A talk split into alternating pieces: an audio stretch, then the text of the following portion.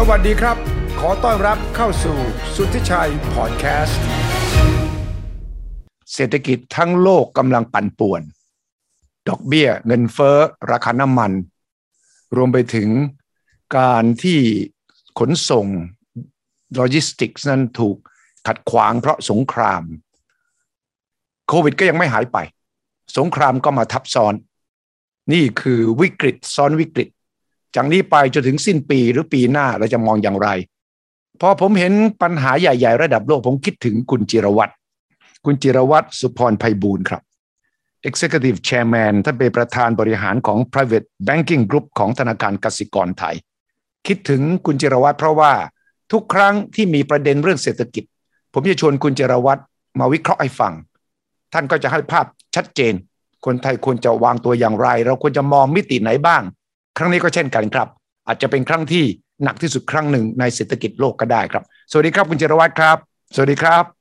สวัสดีครับคุณสุชัยครับผมครับเป็นยังไงครับข่าวช่วงนี้นี่สำหรับ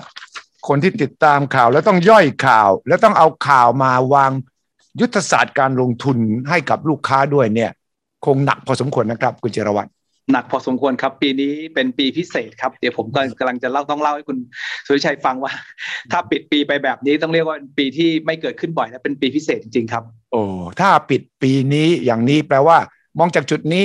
อีกหกเดือนข้างหน้า กับหกเดือนแรกนี่ต่างกันเยอะไหมครับเท่าที่ประมาณการขณะนี้ ครับผมฉายภาพอย่างนี้นะครับเดี๋ยวจะเล่าให้ฟังว่าปีนี้เป็นปีพิเศษไงดังนั้นขออนุญาตฉายภาพว่าอืมหกเดือนที่ผ่านมาเราเจออะไรกันมาบ้าง เพราะว่าบางทีผู้ลงทุนเนี่ยฟังข่าวรายวัน แล้วก็ไม่ได้ไม่ได้ดูภาพรวมว่าสุดท้ายเนี่ยนะครับรวบรวมแล้วรวมทั้งหมดแล้วเป็นยังไงบ้างนะครับ โดยสรุปแล้วเนี่ยนะครับเอ่อสิ่งที่เราเจอกันมาในเรื่องเศรษฐกิจเนี่ยนะครับมันกระทบภาวะตลาดหุ้นโลกเนี่ยนะครับจนทำให้หุ้นโลกเนี่ยลดต่ำไป 22เปอร์เซ็นต์อืม ไม่น้อยนะครับไม่น้อยหุ้นโลกลง 22เปอร์เซ็นต์เนี่ยนะครับไม่น้อยนะครับอืมเราเราเริ่มปีด้วยการเอ่อความตื่นกลัวเรื่องของอินฟล t ชันเรื่องของเงินเฟ้ออืมซึ่งมันเป็นผลกระทบต่อเนื่องมาจากตั้งวิกฤตการณ์โควิด นึกออกไหมครับว่าโควิดใช่จะทำให้ต้องปิดเมืองกันไป ผลิตครับสินค้าไม่ได้ ขาดแคลนวัตถุดิบการค้าการขายระหว่างประเทศ มันหยุดชะงักไป เพราะฉะนั้นเนี่ยพอมันอ่าผลิตไม่ได้วัตถุดิบไม่มีนะครับของก็ราคาแพงครับ นะครับเพราะฉะนั้นไอ้ภาพของปีที่แล้วเนี่ยมันก็ฉายภาพต่อมาต้นปีแล้วก็กลัวเรื่องเงินเฟ้อคราวนี้มันมาเจอเคราะห์ซ้ำกรรมซัดว่าอืมันมาเจอสงครามรัสเซียยูเครนตั้งแต่วันที่24 มีนาคมที่ผ่านมาและไอ้สงครามรัสเซียยูเครนเนี่ยมันก็เนื่องจากว่าทั้งรัสเซียและยูเครนเนี่ยเป็นผู้ส่งออกวัตถุดิบหลักของโลกด้วยนั่นสินะครับทั้งเรื่องพลังงานแก๊สธรรมชาติอืมแล้วที่หนักไปกว่านั้นก็เรื่องเอ่อผลิตภัณฑ์อาหารด้วย สินค้าเกษตรด้วย wheat ต่างๆนะครับเอ่อพวกสินค้าเกษตรด้วย เพราะฉะนั้นเนี่ยภาพที่เกิดจากการเขาเรียกอะไรห่วงโซ่อุปทานที่ถูก disrupt เมื่อปีที่แล้วครับนะครับที่มันเป็นคอขวดเมื่อปีที่แล้วเนี่ยถูกกระทบจากสงครามเพิ่มเติมทำให้ราคาพลังงานสูงขึ้น นะครับทำให้ราคาสินค้าเกษตรสูงขึ้นด้วยครับนะครับ เพราะฉะนั้นไอการคาดการณ์เงินเฟ้อที่ว่ามันจะเป็นเท่านั้นเท่านี้เนี่ยมันผิดหมดเลยผิดนะครับ มันต้องมาเริ่มกันใหม่เมื่อมีสงครามรัสเซียยูเครนแล้วหลังจากเกิดสงครามแล้วก็คุยกันต่อว่าจะอยู่นานแค่ไหน นะครับ ซึ่งทุกวันเนี้ยมองกันต่อว่าภาษาฝรั่งเขาเรียกว่า frozen นะครับว่าเขาบอกว่าสงครามเนี้ยคงจะ frozen ก็คือจะเป็นแบบเนี้ยครับอึมครึมอึมครึมเนี้ยไปนาน มันแช่แข็งไปอย่างนี้เรื่อยๆมันแช่แข็งไปอย่างนี้ไปนาน คือมันจะหาทางออกไม่ได้ไม่จบซึ่งจากอืมเดิมเนี่ยคิดว่าน่าจะจบภายในหนึ่งเดือนสองเดือนบ้างเคยมีคนเอาไอ้ตัวเลขของสงครามระหว่างประเทศเอาสงครามตรงนู้นตรงนี้มาดูว่ามันจะจบภายในนี้ทำไปทำมามันจะเป็นเรื่องใหญ่ ครับนะครับมันจะไม่จบเพราะฉะนั้นเนี่ยไอ้เรื่องของเงินเฟ้อก็เลยเป็นเรื่องรากยาว มันก็เลยพานมาว่า เอาละพอเงินเฟ้อมันลากยาวมันเป็นเรื่องใหญ่นะครับ ธนาคารกลางสหรัฐก็ต้องก็ต้องจัดการนะครับ ต้องจัดการก่อน มันก็เกิดเหตุการณ์ขึ้นดอกเบี้ยครั้งแรก เมื่อเอ่อกลางเดือนเมษาใช่นะครับ ขึ้น25ตังค์ใช่นะครับ ขึ้นจุด25อืม นะครับทำท่าเหมือนจะจัดการได้นะครับ จริง ๆ ตลาดหุ้นฟื้นไปหน่อยนะครับ ช่วงครับเอ่อเอ่อแถวแถวเมษาพฤษภาต้นพฤษภาเนี่ยจริงๆ ตลาดหุ้นฟื้นนิดหน่อยนะครับ เหมือนกับว่าเอ้ยเฟดลงมาจัดการแล้วขึ้นดอกเบี้ยน่าจัดการได้ครับปรากฏว่าตัวเลขเงินเฟ้อเนี่ยมันไม่มันไม่พีคสักทีมันไม่ถึงจุดสูงสุดสักทีนะครับ จริง ๆ แล้วนักวิเคราะห์ส่วนหนึ่งเนี่ยบอกว่า ตัวเลขเมื่อเดือนเมษาเนี่ยอืมน่าจะพีคแล้ว ครับ ปรากฏว่าตัวเลขพฤษภาซึ่งมาออกในเดือนมิถุนาเนี่ยอืม กลับกลายว่าขึ้นไปอีกโอ้โหคราวนี้อ่าตกอกตกใจกันไปใหญ่ใช่นะครับ เพราะฉะนั้นมันก็ทำให้เฟดเนี่ยต้องขึ้นดอกเบี้ยเพิ่มขึ้นนะครับ แล้วก็เร่งการขึ้นจาก 25 สตางค์มาเป็น 50 สตางค์แล้วก็มาขึ้น 75 สตางค์เมื่อสัปดาห์ที่แล้วเหมือนยาเหมือนกับหมอต้องให้ยาแรงขึ้นทุกทีถูกต้องถูกครั้งแล้วทุกครั้งที่ให้ยาแรงเนี่ยนะครับ มันก็สร้างผลข้างเคียง นะครับเวลาจะไฟเหมือนเหมือนกับเราจะไฟเรื่องมะเร็งอย่างเงี้ยนะครับ การฉายแสงไปเนี่ยนะครับ การใช้คีโมไปเนี่ย มันไม่ได้โดนแค่มะเร็ง มันโดนตรงอื่นด้วย อ่าเหมือนกันเลยนะเหมือนกันเลย เพราะฉะนั้นเนี่ยนะครับทุกครั้งที่นี้เห็นภาพเห็นภาพก็คือว่ามะเร็งเนี่ยเราฉีดทำคีโมเนี่ยตัวเซลล์ร้ายเนี่ยโดโดไม่ใช่โดนอย่างเดียว เซลล์ดีๆก็โดนไปด้วยฉะนั้นคนไข้คนไข้ก็เหนื่อยเนาะมากครับ หายใจไม่ทันครับ เพราะฉะนั้นเวลาเวลาฉายแสงไปโดนเงินเฟ้อเนี่ยนะครับ ไปกระทบเงินเฟ้อด้วยมันไปกระทบการเติบโตของโลกด้วยนะครับ เพราะฉะนั้นเนี่ยวันนี้เนี่ยก็มีคนคาดกันว่านะครับ การต่อสู้ของเฟดนะครับ การขึ้นชกครั้งนี้ของเฟดธนาคารกลางสหรัฐเนี่ยเพื่อจะจัดการกับไอ้ภาวะเงินเฟ้อเนี่ยนะครับ มันต้องแลกมากับการที่เศรษฐกิจเติบโตลดลงนะครับ หรือถึงขั้นไม่เติบโตหรือถึงขั้น ถดถอยนะครับวันนี้สำหรับพวก extremist พวกที่มองภาพแบบ extreme สุดๆนะครับ ก็เริ่มออกมาบอกแล้วโอ้ยพายุลูกใหญ่กำลังจะมานะครับเศรษฐกิจแบบล่มสลายหรือว่าถดถอยอย่างรุนแรงกำลังจะมานะครับ อันนี้ก็พวกเอ็กซ์ตรีมเขาก็จะพูดไปถึงตรงนั้นเลย เพราะฉะนั้นวันนี้ครับเป็นจุดที่เรากำลังจับตาอยู่ว่าน่าสนใจว่าเฮ้ยมันจะเป็นยังไงทีนี้ผมฉายภาพให้เห็นว่า ก่อนจะไปเศรษฐกิจอนาคตนะครับ ฉายภาพให้เห็นว่าหุ้นโลกในลงไปยี่สิบสอง เปอร์เซ็นตนะครับ แล้วไม่มีดัชนีตัวไหนในโลกเลย ที่พ้นน้ำนะครับ คือทุกภูมิภาคต่ำลงกันทั่วหน้านะครับ ไม่ใช่ว่าน้ำหมดใช่ครับ อย่างของไทยเนี่ยลงน้อยหน่อยเพราะปีที่แล้วเราขึ้นน้อยกว่าเขาเพื่อนเราลงสองสามเปอร์เซ็นต์นะครับของญี่ปุ่นลงน้อยหน่อยประมาณสามเปอร์เซ็นต์แต่ถ้าเป็นยุโรปนะครับ เอเชียโดยรวมไชน่าคือจีนนะครับ ลงประมาณสิบห้าเปอร์เซ็นถือว่าลงเยอะ แล้วหุ้นสหรัฐเนี่ยลง20%แล้ว นะครับ เพราะนั้นไม่มีดัชนีไหนในโลกเลยพ้นน้ำได้นะครับ เพราะนั้นภาวะนี้ก็อึดอัดคันนี้ คนก็บอกว่าเฮ้ยถ้าหุ้นไม่ดีเนี่ย ตราสารหนี้เป็นยังไง อ่าก็จะถามทีเดียวครับเพราะว่าคนเราเนี่ย หนีกันระหว่างหนี้กับการฝากเงิน หรือหนีกันระหว่างหนี้กับตราสารหนี้ใช่ไหมครับใช่ปรากฏว่าตราสารหนี้เนี่ยก็ลงท่วนหน้านะครับ ทั้งตราสารหนี้ที่ให้ผลตอบแทนสูง ตราสารหนี้ที่เป็นคอร์เปรสบอลนะครับ ที่เป็นพันธบัตรรัฐบาลลงประมาณ 15%หมด นะครับ ยกเว้นที่ไม่ลงอยู่อย่างเดียวคือออยคือน้ำมันนะครับ ราคาขึ้นไป 58%ซึ่งไม่ใช่ข่าวดี จะมีสักกี่คนครับที่รวยจากการการมีน้ำมันสะสมไว้นะส่วนใหญ่เจ็บเพราะน้ำมันขึ้นทุกคน เพราะนั้นไอ้ที่จะเป็นผลดีกับเราเนี่ยลงหมด และที่เป็นผลร้ายกับเราดันกลับขึ้นคนที่หนีไปทองคำก็ไม่รอดนะครับ ทองคำจริง ๆ แทบจะแฟลต คือไม่ไม่ขึ้นไม่ลงนะครับ ถึงวันนี้ทองคำอยู่ประมาณทักบวกหนึ่งบวกสองเปอร์เซ็นต์มันคนลงทุนหนีไปทองคำบอกเซฟแล้วเนี่ยก็ไม่กำไรนะครับ ไม่ไม่กำไรเอ่อหนีไปคริปโตยิ่งแย่เลยโอ้โหหนักเลยครับอะไรครับ อันนี้ขอเราไปพูดตอนท้ายแล้วกันนะครับเรื่องนี้ไม่พูดตอนตอนท้ายคราวนี้ผมก็เลยจะฉายภาพให้เห็นว่า ถ้าเกิดปิดปีอย่างที่พูดไปแล้วนะครับคุณชัยว่าภาวะแบบนี้ก็คือว่าหุ้นก็ลงตราสารหนี้ก็ลงเนี่ยนะครับจะเป็น สามในสามสิบปีที่เกิดขึ้น หรือประมาณสิบเปอร์เซ็นเท่านั้นถ้าเราไปดูตัวเลขในสามสิบปีที่ผ่านมา จะพบว่ามีหกสิบเปอร์เซ็นของสามสิบปีครับนะครับหกสามสิบแปดประมาณสิบแปดปีถึงยี่สิบปีเนี่ย ที่ทั้งหุ้นทั้งตราสารหนี้ขึ้นไอปีพวกนั้นเราก็ happy ครับนะครับ แล้วก็มีอีกสักสิบกว่าเปอร์เซ็นต์ทั้งคู่นะครับ ที่บางปีตราสารหนี้ขึ้น ครับหุ้นลงแล้วพวกจัดพอร์ตเขาก็บอกไม่เป็นไร นะครับเขาเอาผลตอบแทนจากตราสารหนี้มาชดเชยผลขาดทุนกับหุ้น ก็พอไปได้อาจจะติดลบบางๆ หรือบางปีหุ้นขึ้นนะครับ แล้วก็ตราสารหนี้ลงพวกจัดพอร์ตเขาบอกอันนี้เขาจะบวกบางๆนะครับ แต่ว่ามันจะมีสามในสามสิบปีที่ลงทั้งคู่นะครับ แล้วถ้าปิดปีนี้เป็นแบบนี้ ปีนี้เป็นสิบเปอร์เซ็นของสามสิบปีนั้นคือสามในสามสิบปีครับ เป็นปีพิเศษมาคือพิเศษในทางลบนะ คือหนีไม่ออกอะครับไม่ออกหนีไม่ครับ เพราะฉะนั้นมันถึงได้บอกว่าตอนนี้ต้องช่วยกันภาวนาว่ามองไปข้างหน้าเนี่ยนะครับ อีกหกเดือนจะเป็นอย่างไรแล้วจะต้องวางกลยุทธ์กันยังไงเนี่ยเป็นเรื่องสำคัญ เพราะว่าในภาวะหนีไม่ออกแบบนี้ครับจะถือไปถือเงินสดหมดเลยหรือเปล่านะครับ แล้วถ้าเกิดมันไม่แย่อย่างที่คิดอย่างที่พวก extremist เขาบอกเนี่ย เราก็จะตกรถไฟแล้วไม่สามารถฟื้นได้เลยครับ อันนี้เป็นเรื่องน่าสนใจครับคุณคุณชัยครับ ครับฉะนั้นทาง K-Bank Private Banking ที่ร่วมกับ Lombard ODA เนี่ยซึ่งเป็นพันธมิตรทางธุรกิจ private ระดับโลกของสวิตเซอร์แลนด์เนี่ยประเมินเศรษฐกิจโอกาสจะชะลอตัวแบบ soft landing ไหม เพราะว่าผมเห็นท่านประธานเฟดของสหรัฐวันที่แถลงข่าวล่าสุดเรื่องดอกเบี้ยนักข่าวก็ซัก ว่าตกลงมันจะเป็น soft landing หรือจะเป็น hard landing ถ้าหากดอกเบี้ยเนี่ยขึ้นอีกรอบหนึ่ง สมมติยังเป็น 75 สตางค์หรือว่าจะเป็น 1 บาทเลยเนี่ย แล้วเอาไม่อยู่เนี่ย มันคงไม่ใช่ soft landing กันมั้งครับ ประเมินอย่างไรก็อยู่ที่การให้คำนิยามของ soft กับ hard landing ด้วยนะครับ แต่ผมคิดว่าถ้าจะให้ตอบตรงนี้เลยเราก็เชื่อว่ายังมีโอกาสนะครับ ยังไม่หมดหวังสักทีเดียวที่จะเป็นsoft landing หรืออีกอันเขาจะบอกว่าเป็น mild recession M I L D mild คือเป็นการถดถอยแบบไม่รุนแรงจนเกินไปนะครับ recession แบบอ่อนๆแบบอ่อนๆอ่อนๆ อ่อนๆครับ คือผมคิดว่า คือมันง่ายครับที่เราจะเป็นพวก extremist แล้วก็ออกมา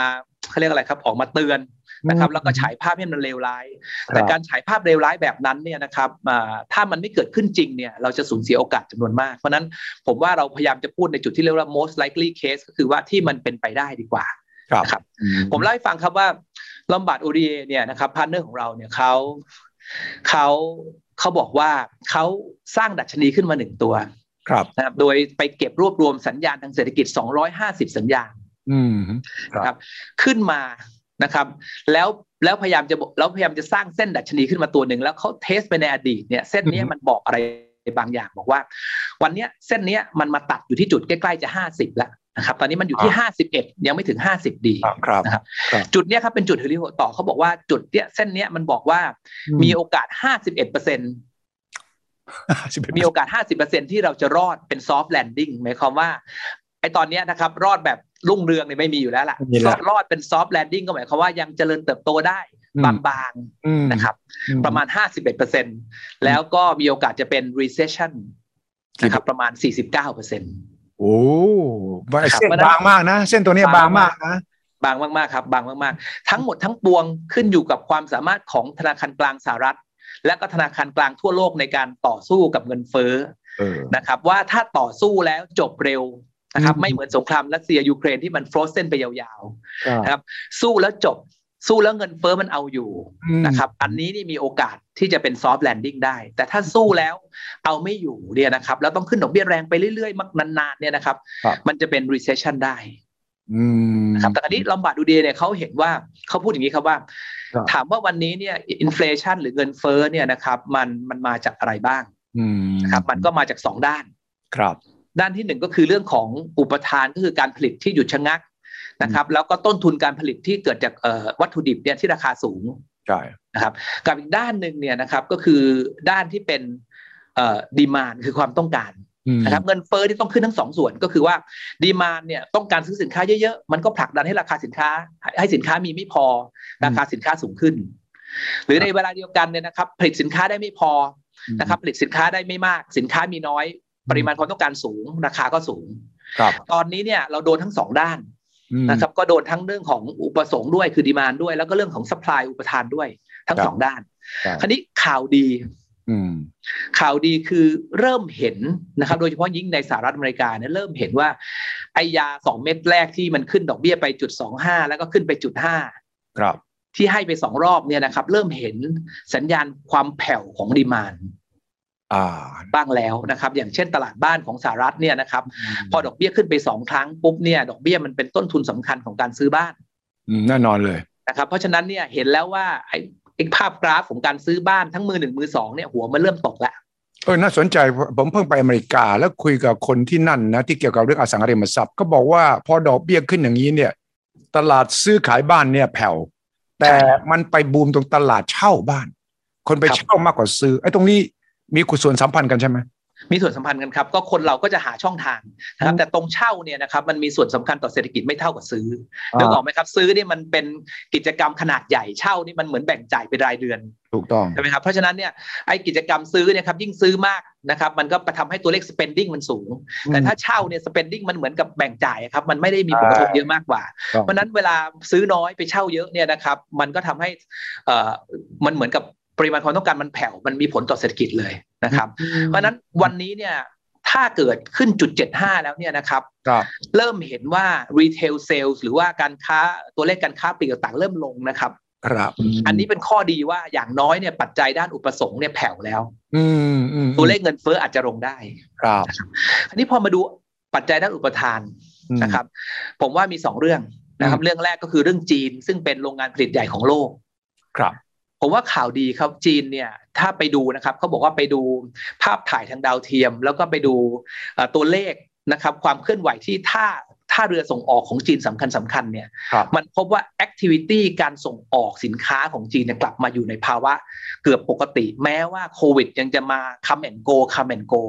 เขาครับล็อกเขาเลิกล็อกดาวน์เซี่ยงไฮ้กับปักกิ่งแล้วก็แสดงว่าเริ่มปกติแล้วส่งครับเรือสินค้าออก ครับเข้าออกแต่ว่าเรื่องล็อกดาวน์เนี่ยเอ่อนักเศรษฐศาสตร์ก็บอกว่าต้องระวังนะอืมนะครับ โควิดนี่มันไม่ได้หายในทีเดียว เพราะฉะนั้นมันอาจจะ come and go เพราะฉะนั้นระหว่างนี้เราอาจจะได้ยินข่าวว่าล็อกดาวน์เพิ่มขึ้นตรวจเอ่อสุ่มตรวจมากขึ้นนะครับ เพราะฉะนั้นอย่าเพิ่งประมาทว่าจะไม่มีล็อกดาวน์อีกแล้วนะครับ แต่อย่างน้อยที่สุดเนี่ยนะครับเอ่อเอ่อเอ่อความเข้มข้นของการล็อกดาวน์มันลดลงและกิจกรรมทางเศรษฐกิจมันสูงขึ้น เพราะฉะนั้นเนี่ยอืมไอ้คอขวดห่วงโซ่อุปทานที่เกิดขึ้นในจีนเนี่ยน่าจะบรรเทาเบาบางลงอืมครับแต่ข่าวร้ายก็คือว่าสงครามรัสเซียยูเครนเนี่ยคง frozen อย่างที่ว่า เพราะฉะนั้นเนี่ยนะครับอืมเราเชื่อว่าข่าวดีด้านอุปสงค์มี นะครับและน่าจะดีขึ้นในส่วนที่ผลของยาเม็ดที่สองที่สามเนี่ยนะครับจากการขึ้นจุดห้าจุดเจ็ดห้าเนี่ยจะส่งผลนะครับเอ่อการส่งออกของจีนจะดีขึ้นนะครับสินค้าจะมีมากขึ้นจากทางฝั่งจีน แต่ว่าวัตถุดิบในเรื่องของพลังงานอืมและเรื่องของเอ่อราคาสินค้าเกษตรเนี่ยจะยังครับสูงขึ้น เพราะฉะนั้นหวังครับว่าเอ่อนักเศรษฐศาสตร์เนี่ยส่วนใหญ่นะครับแล้วก็ทางฝั่งของเราบ่ายวิเดก็เชื่อว่า ตัวเลขเศรษฐตัวเลขเงินเฟ้อเนี่ยอาจจะไปพีคแถวแถวๆเดือนมิถุนากรกฎาอืม และประกาศในเดือนสิงหาครับ ถ้าเป็นอย่างนั้นจริง ถ้าเป็นอย่างนั้นจริงเขาเชื่อว่าเฟดเนี่ยนะครับอืมจะขึ้นจุดเจ็ดห้าอีกหนึ่งครั้งจากนี้ คือในเดือนกรกฎาคมครับ แล้วพอเดือนกันยายนเนี่ยจะขึ้นเหลือห้าสิบสตางค์อืมแล้วหลังจากนั้นจะขึ้น25สตางค์อ๋อไปปิดปีที่ตัวเลขปลายปีเนี่ยนะครับดอกเบี้ยสหรัฐจะอยู่ที่ 3.75%ซึ่งถ้าเป็นอย่างนั้นเนี่ย มันจะส่งสัญญาณให้โลกเห็นชัดว่าเฟดเอาอยู่แล้วนะ อืมใช่ผมเห็นมองเห็นชัดเลยมันขึ้น อย่างนี้แล้วก็พีคแล้วก็ลงมาอย่างนี้ ครับ อ่า แสดงว่ามันถึงจุดสุดพีคพีคน่าจะพีคแถวแถวๆไตรมาสสามกลางไตรมาสสามครับนะครับ แล้วถ้าเป็นอย่างนั้นจริงเนี่ยนะครับปลายไตรมาสสามต้นไตรมาสสี่เนี่ย ครับ เราก็แอบหวังอืมนะครับว่าเอ่อเมื่อนักลงทุนนะครับ ตลาดเงินตลาดทุนเชื่อว่าเฟดเอาอยู่อืมแล้วเอาอยู่ด้วยความรวดเร็ว การฉายแสงเนี่ยไม่ต้องทำเยอะนะครับการให้คีโมครับไม่ต้องทำเยอะมันก็ไม่ไปคิวครับไม่ไปฆ่าเซลล์ดี ไม่ไปฆ่าการเจริญเติบโตเยอะเนี่ยนะครับครับก็หวังว่าช่วงปลายไตรมาสสามและไตรมาสสี่เนี่ยอืมมันจะฟื้น ใช่ยาไม่ต้องใช้คีโมมากแต่ให้วิตามินเพิ่ม ครับ ก็เป็นหวังหวังอย่างนั้นครับหวังอย่างนั้นว่าปลายไตรมาสสามไตรมาสสี่เนี่ยนะครับอืมเอ่อทุกคนก็จะรู้สึกว่าเฮ้ยมันมันมันได้ยาไม่ไม่มากเกินไป ไม่ไปคิวเนื้อระเมื่อดีเกินไป ก็มันจะกลับมาบรรยากาศจะกลับมาดี อันนี้คือผมว่ามองแบบ most likely case แล้วก็มองอย่างมีตัวเลข back up แล้วเราก็ไม่พยายามเป็น extremist ที่ที่สุดท้ายมองโลกในแง่ร้ายแล้วทำอะไรไม่ได้เลยเราไม่อยากจะเป็นแบบนั้น ต้องแต่เราไม่อยากจะมองในโลกในแง่ดีเกินไปเหมือนกันเอากลางครับๆเอาที่มันปฏิบัติได้ดีที่สุด ย้ำนะครับ ว่าทั้งหมดทั้งปวงนี่จริง ๆ เราอยู่ในภาวะที่สามในสามสิบปีอะครับสามนะครับในเป็นภาระภาวะอึดอัดแน่นอนที่สุด แล้วก็อยู่ในห่วงหัวเรียวหัวต่อว่า มันจะเป็นไม่ได้บอกว่าจะรุ่งเรืองนะครับ มันแค่ soft landing อืมกับ mild recession กันนั่นเอง เพราะฉะนั้นทั้งหมดทั้งปวงนี้ไม่ได้บอกว่ามองโลกในแง่ดี แต่ไม่อยากจะมองโลกในแง่ร้ายจนเกินไปครับคุณชัยครับ ครับจากนั้นคำแนะนำจากคุณจิรวัตรจาก KBank Private Banking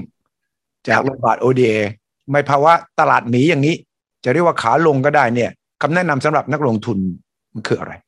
ครับเอ่อกลยุทธ์มีประมาณ 5 เรื่องนะครับ ที่จะเรียนคุณชัยแล้วก็เรียนผู้ฟังไว้นะครับท่านผู้ฟังไว้ว่า ผมว่าเรื่องที่หนึ่งเนี่ยนะครับเอ่อสำหรับนักลงทุนที่อาจจะมีความ sophisticate หรือว่าใช้เครื่องไม้เครื่องมือในตลาดได้เยอะเนี่ยนะครับ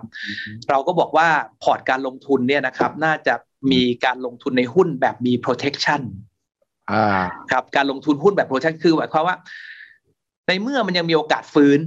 นะครับ ถ้าขายล้างพอร์ตไปเนี่ยนะครับ แล้วซื้อไม่ทันเนี่ยครับจะฟื้นไม่ได้เลย เพราะฉะนั้นเนี่ยยังอยากให้ถือหุ้น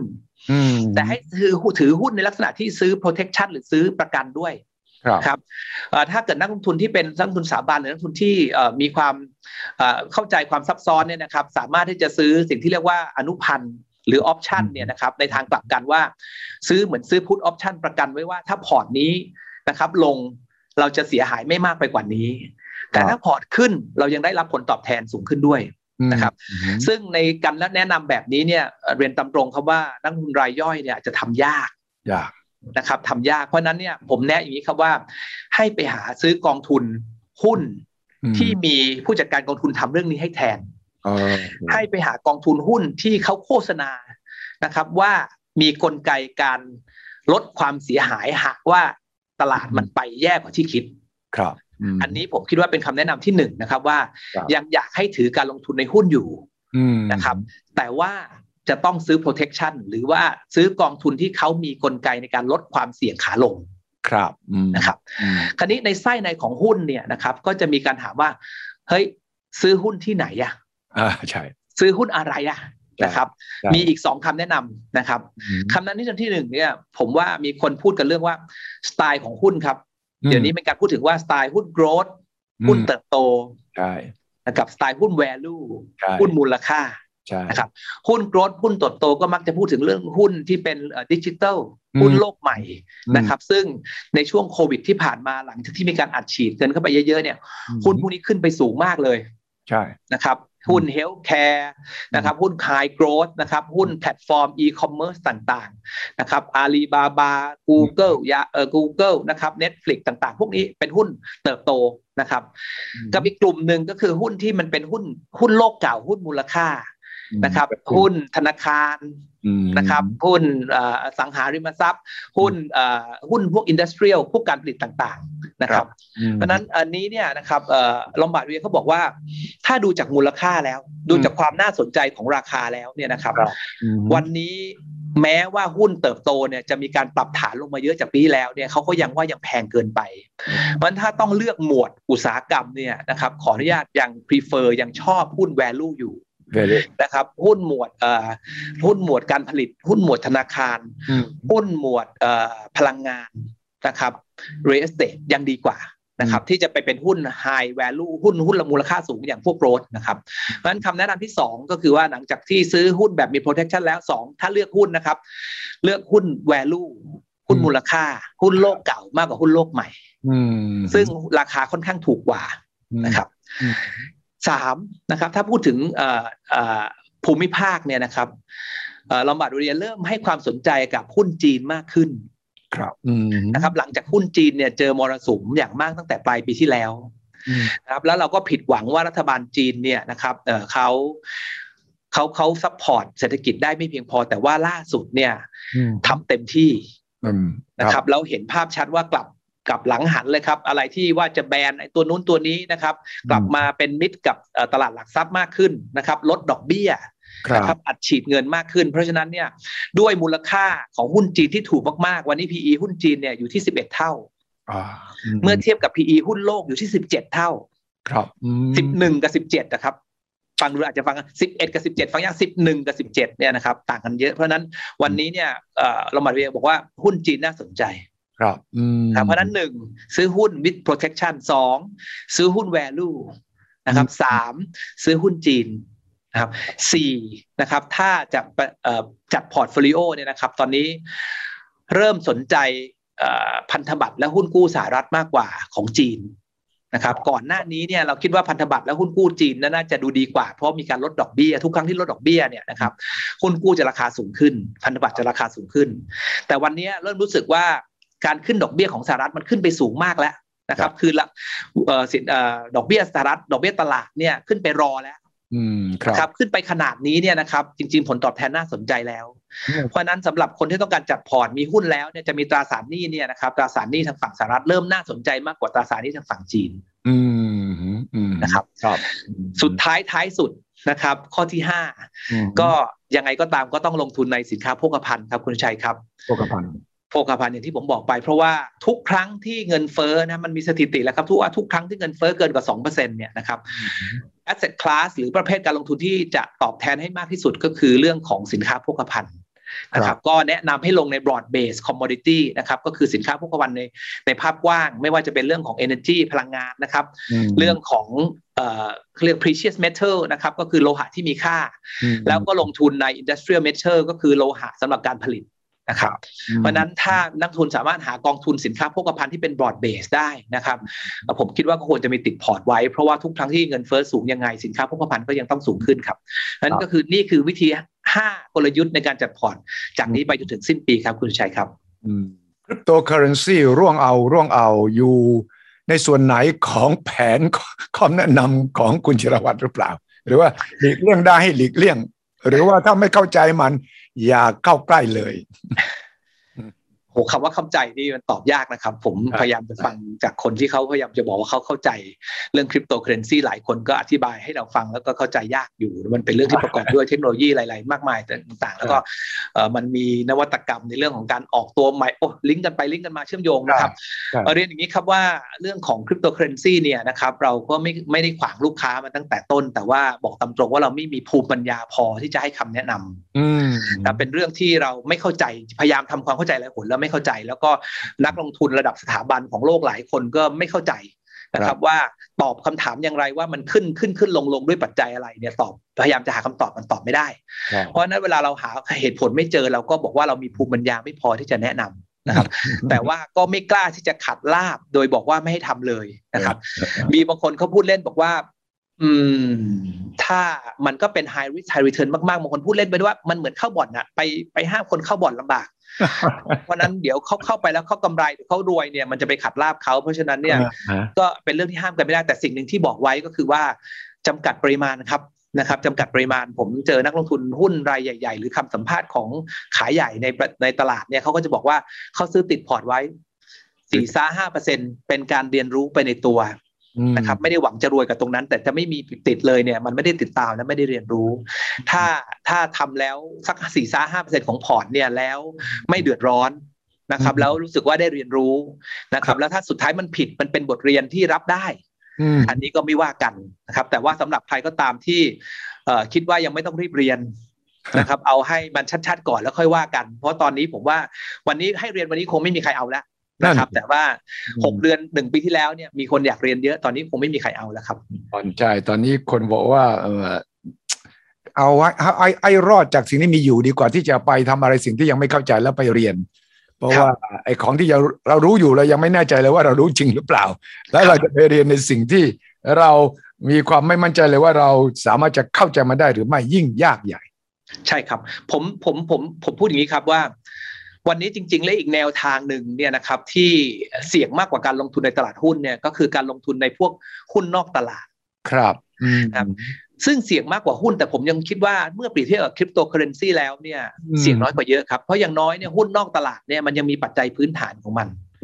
นะครับขนาดอาจจะเล็กกว่าหุ้นในตลาดนะครับ แต่อย่างน้อยสุดเนี่ยมันมีรายได้ให้เห็น มันมีสินค้าให้จับต้องได้มันมีรายได้เห็น มันมีกำไรให้เห็น เพียงแต่กำไรเขาอาจจะยังไม่มากพอที่จะเข้าไปอยู่ในตลาดหลักทรัพย์เพราะฉะนั้นเนี่ยวันนี้เนี่ยสิ่งหนึ่งที่เราแนะนำลูกค้าเราก็คือการเข้าไปอยู่ในสิ่งที่เรียกว่า private asset นะครับคือในอดีตเนี่ยพวก private banker wealth manager เนี่ยก็จะแนะนำให้ลงในตลาดหุ้น ตลาดพันธบัตร ตลาดหุ้นกู้ ลงทุนในกองทุนที่ซื้อหุ้นในหุ้นที่จดทะเบียนแล้ว แต่ในช่วงหลังเนี่ยนะครับในเมื่อหุ้นที่จดทะเบียนแล้วหุ้นที่อยู่ในตลาดเนี่ยมันผันผวนมากเนี่ยก็มีแนวทางเลือกอีกอันนึงก็คือการลงใน private asset ก็คือว่า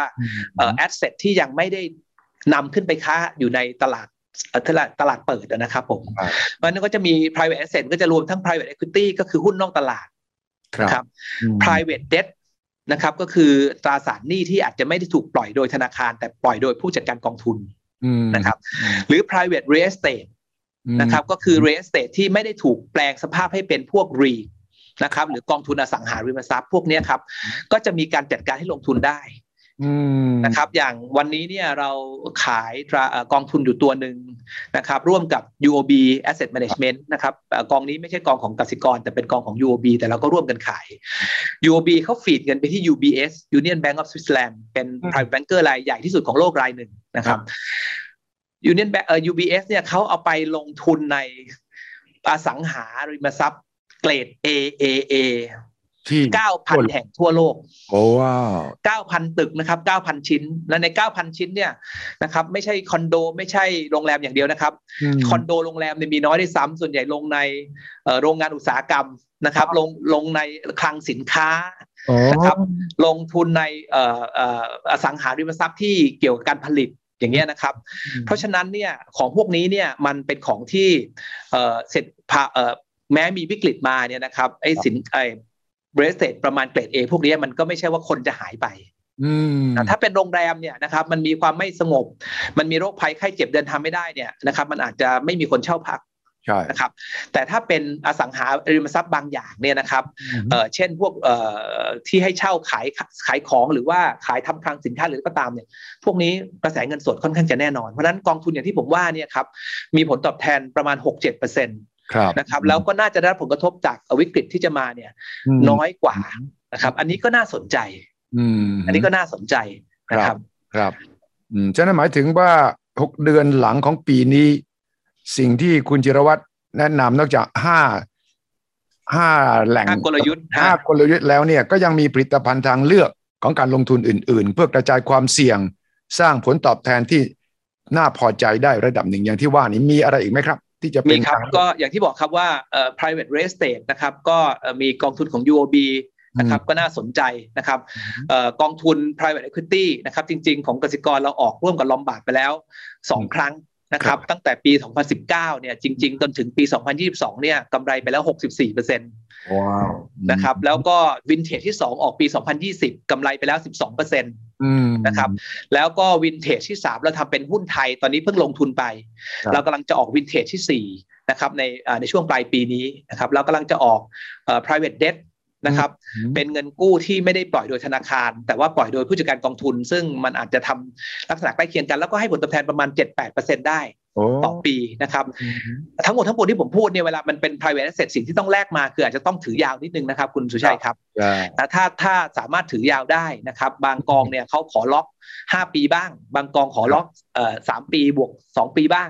หรือบางกองเนี่ยสามารถซื้อขายได้นะครับ แต่ว่าซื้อขายเป็นรายเดือนไม่ได้ซื้อขายได้รายวัน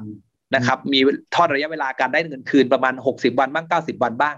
แต่ว่ามันไม่ค่อยผันผวน อันนี้ก็จะเป็นทางเลือกของลูกค้าครับ อืมครับอย่างนั้นยังพอมีความหวังนะ ภายใต้ความดำมึนดำทะมึนของพายุร้ายนี่ ยังพอจะมีเห็นแสงสว่างบาง ในบางครั้งถ้าเราจ้องดูให้ดีใช่ไหมครับฉะนั้นเราต้อง alert ตลอดเวลาจากนี้ไป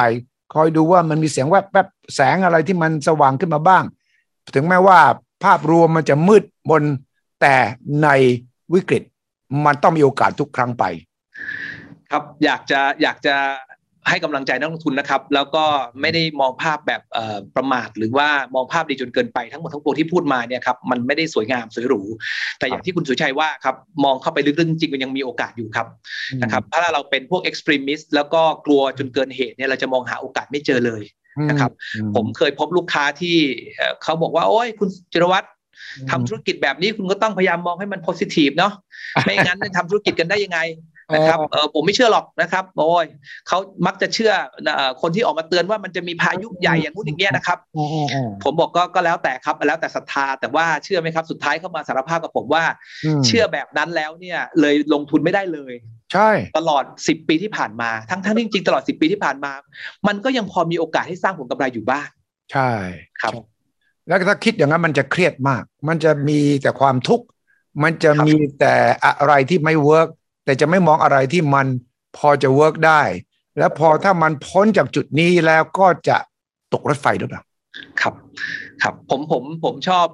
ขออนุญาต refer ถึงคุณชัชชาตินะครับอ่าผมผมคิดว่าท่านเข้ามาทำงานการเมืองเนี่ย ผมว่าในตำแหน่งผู้ว่าราชการจังหวัดเออว่าผู้ว่ากรุงเทพเนี่ยงานเยอะมากและยากมากครับจริงๆเนี่ยมันเหมือนกับเข้าไปรับวิกฤตเลยล่ะนะครับอืมเพราะมันมีปัญหาอยู่เต็มไปหมดเลย แต่ท่านบอกว่าเราพยายามมองเห็นโอกาสนะครับแล้วก็แก้ไปทีละเปราะค่อย ๆ ดูไปนะครับงบประมาณก็ไม่มีไม่เป็นไรทำในเรื่องที่ไม่มีงบประมาณก็ได้นะครับ ผมว่าเป็นคนเอ่อเป็นนักแก้ปัญหาที่มองโลกในแง่ดี แล้วค่อย ๆทำทำเป็นทีละสเต็ป นะครับ อย่างเนี้ยครับมันมีโอกาสแก้ไขได้ แต่ถ้าเกิดสมมติว่าเป็นคนที่มองปัญหาโดยรวมแล้วบอกว่าเฮ้ยมันแย่แล้ววิกฤตอย่างหนักเข้าไปใครก็ทำอะไรไม่ได้หรอกนะเหมือนกับมีคนเตือนคุณชาติชาติว่า เข้าไปจะทำอะไรได้เหรอใช่นะครับอำนาจก็ไม่มีงบประมาณก็ไม่มี แต่ผมว่าท่านไม่ได้มองอย่างนั้น ท่านมองว่าเงินไม่มีก็ทำในส่วนที่ไม่ต้องใช้เงินเยอะ อำนาจไม่มีก็ไปคุยกับคนที่มีอำนาจค่อยๆทำไปทีละเปลอกผมว่าเป็นการมองโลกในแง่ดีแล้วพยายามแก้ไขปัญหาผมอยากจะอยากจะกระตุ้นหรือว่าให้กำลังใจนักทุนนะครับ ว่าแนวคิดแบบนี้ครับผมว่าทุกครั้งที่มีวิกฤตเนี่ยมันไม่ได้บอกว่าโลกจะล่มสลายนะครับ แล้วก็โดยความพยายามของคนส่วนใหญ่ที่เป็นผู้ปกครองประเทศ หรือผู้กำหนดนโยบายเนี่ยไม่มีใครอยากให้เกิดภาวะแบบนี้นาน เพราะนั้นมันเป็นการประสานเสียงแก้ปัญหามันต้องแก้ได้ระดับหนึ่งครับมันอาจจะแย่สักระยะหนึ่งแต่จะไม่แย่หมด อย่างที่ผมเคยพูดคุณสุชัยนะครับว่าในทุกวัฏจักรเศรษฐกิจเนี่ยมีปีดีมากกว่าปีแย่เสมอ แน่นอนใช่ครับเราต้องเดี๋ยวเราก็ต้องเจอแสงสว่างครับ ถูกต้องครับ แล้วก็แน่นอนว่าตอนที่มันมืดที่สุดเนี่ยคือมันจะใกล้สว่างแล้วใช่ไหมครับดังนั้นลองดูยิ่งเป็นมืดยิ่งต้องมีความหวังว่ามันใกล้สว่างแล้วนะครับ วันนี้ต้องขอบคุณคุณจิรวัตรมากครับ เช่นเคยมีข้อมูลวิเคราะห์ และก็หาทางออก และมองโลกในแง่ดี สร้างสรรค์และอย่างที่ยกตัวอย่าง คุณชัดชาติบอกว่า ถ้าไม่มีงบก็ทำในสิ่งที่ยังไม่ต้องใช้งบก่อน ถ้าไม่มีอำนาจก็ประสานกับคนมีอำนาจ เพื่อสร้างสิ่งที่สามารถที่จะทำภายใต้การประสานงานที่ดีที่สุด ผมคิดว่านั่นคือ positive thinking constructive thinking ที่เป็นประโยชน์สำคัญอย่างยิ่งครับ ขอบคุณนะครับ คุณเจรวัตรครับสำหรับวันนี้ครับ ขอบคุณมากครับ ขอบคุณครับ คุณเจรครับ ดีครับ